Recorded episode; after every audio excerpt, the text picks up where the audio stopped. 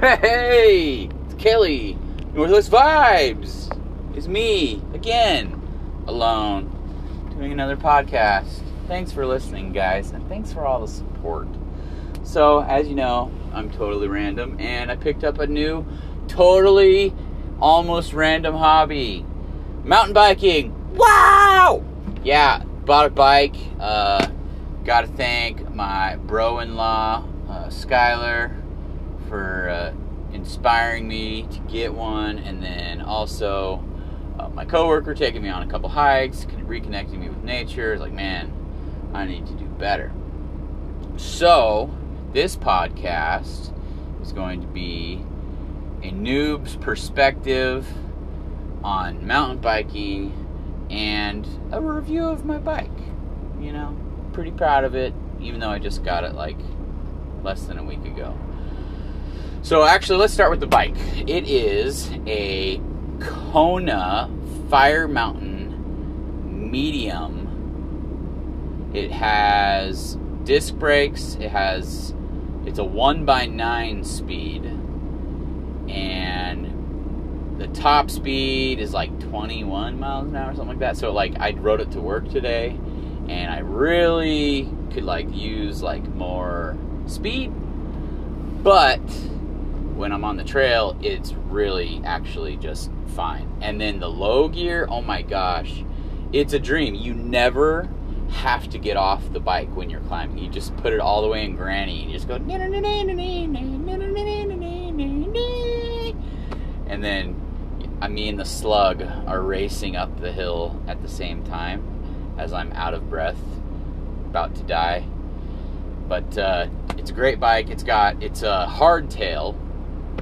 So, shocks in the front, coil shocks in the front. This was like a $800 bike, $850 bike, so it's not like, it doesn't like fly me to the moon or anything like that, but it's just a really well-made, lightweight bike that can be taken off jumps and trails and berms and tracks and all that other crap, and it's an excuse to get outdoors.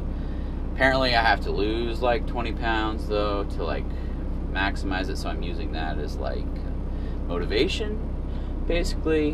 But I like that Kona is based up in Bellingham, Washington, local, super cool. I've only ridden it on like a couple different trails and tracks, but really digging it. I don't know. There's a dropper post that I learned of. It's like a seat that you push the button and it squishes down. So then you can like do like the downhill stuff. And then when you're done with the downhill stuff, you push the button and then it pops back up. That seems really cool. And then the YouTube also is talking about like putting like little like foam inserts, at least on the back, to add some durability and some cushioning to the back since it is a hardtail. But haven't got there yet. Those would probably be the first two upgrades that I'd want to do on the bike. But really, the two upgrades that I need to do first is my heart and my belly. I'm a fat ass. I'm fat. I am fat. When I was out on the trail, luckily there was a couple other dudes like maybe a little bit skinnier than me, but they had a little bit of a belly too, and they were doing it. One dude had a freaking bike that was like carbon fiber, and it was a Kona Process, whatever the fuck, but it had electric assist. It was like 90 something degrees out, and he wasn't breathing or sweating. He was just, I just kind of turn it on, and I go up, and then I really enjoy the downhills. Like, well, yeah, it's like a freaking roller coaster bike. So, yeah, congratulations. So, I don't know. I don't know if I'd go that far. But the amount of nerddom and gear queerism in mountain biking is amazing. Like, there's so many. I've been watching a lot of YouTube videos. There's so many people that have like gotten into this sport like hardcore, and then they're like, you don't actually need all this stuff, just get a reliable bike, just get into the sport. It's fine. You don't need all this stuff, because really it's going to save you, what, 5 seconds? Like, fuck it. So, I don't know. I'm excited. Hopefully I go further into the sport. My brother-in-law is doing this. He's training for this Leadville race, and that's kind of inspiring. I just watched a couple videos on that, and it's like 100 miles up like 10,000 foot in elevation with like 3,000 feet of elevation change, and gets really freaking rowdy.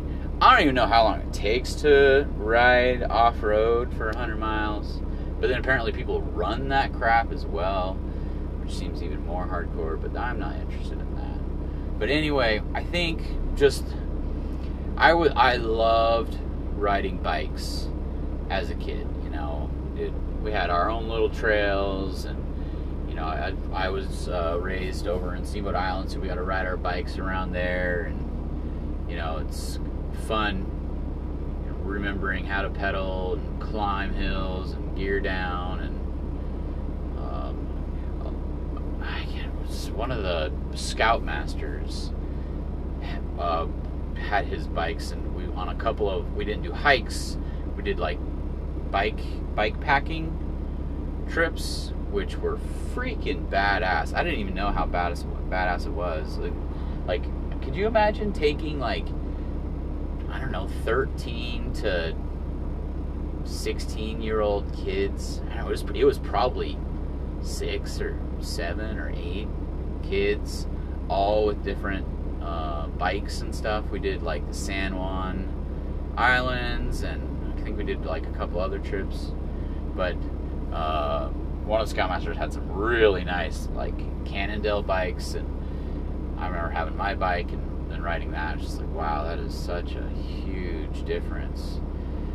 It's really, you can just get crazy on all that stuff, and now the bikes have got even further, but really excited about the sport, excited to lose weight, and some of the trails that I've been on, like the best trail I've been on so far, or it's like a trail park, is the Swan Creek Park in Tacoma, like 56th and Portland to like, it's like Pioneer and Waller's, kind of the dimensions there.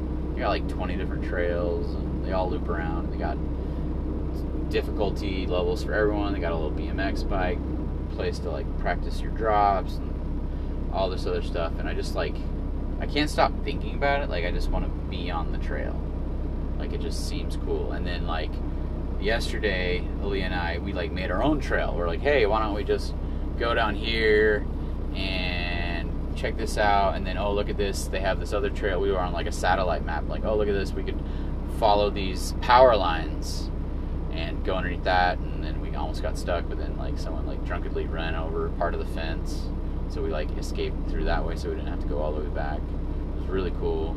I'm really excited about this whole thing, and I think I've said that a few times, so I guess that means I should end this podcast. But mountain biking was great, Kona was great. Oh, and the Bonnie Lake Bike Shop is freaking cool too. That was like a super chill environment too. That's where I got my bike. And best experience so far was going by myself and meeting some people, and you know, doing some trail successfully, and now I want to go back and do those exact same trails, doing better. But anyway, on the way back, you're riding down this asphalt road, so you're like coasting back to your truck. You throw it in the back of your truck. I got this like little padded thing on the tailgate, so you just throw it on, strap it in, get in your car, and go. And then I had a whole subwoofer sound system installed in my truck a couple months ago, and so then like I had like my American bandana going on, my hair is getting longer on the ice. I keep the sides short, but my hair is long up top. And I'm like, I got the windows down, I got my bike in the back, and my subwoofer is bumping. I'm driving back, drinking Gatorade with the AC going. It was awesome. It was awesome. It was a great experience, and I want to do that more, and I want to share it with people, and I want to go do some like actual like all-day trips now, because that was, like, really cool. Maybe, like, go to, like, a destination or something like that. I don't know, but if you're interested in mountain biking, you should let me know, because it's fun and good for you. So, anyway, this is Kelly, Northwest Vibes, Shin Kui.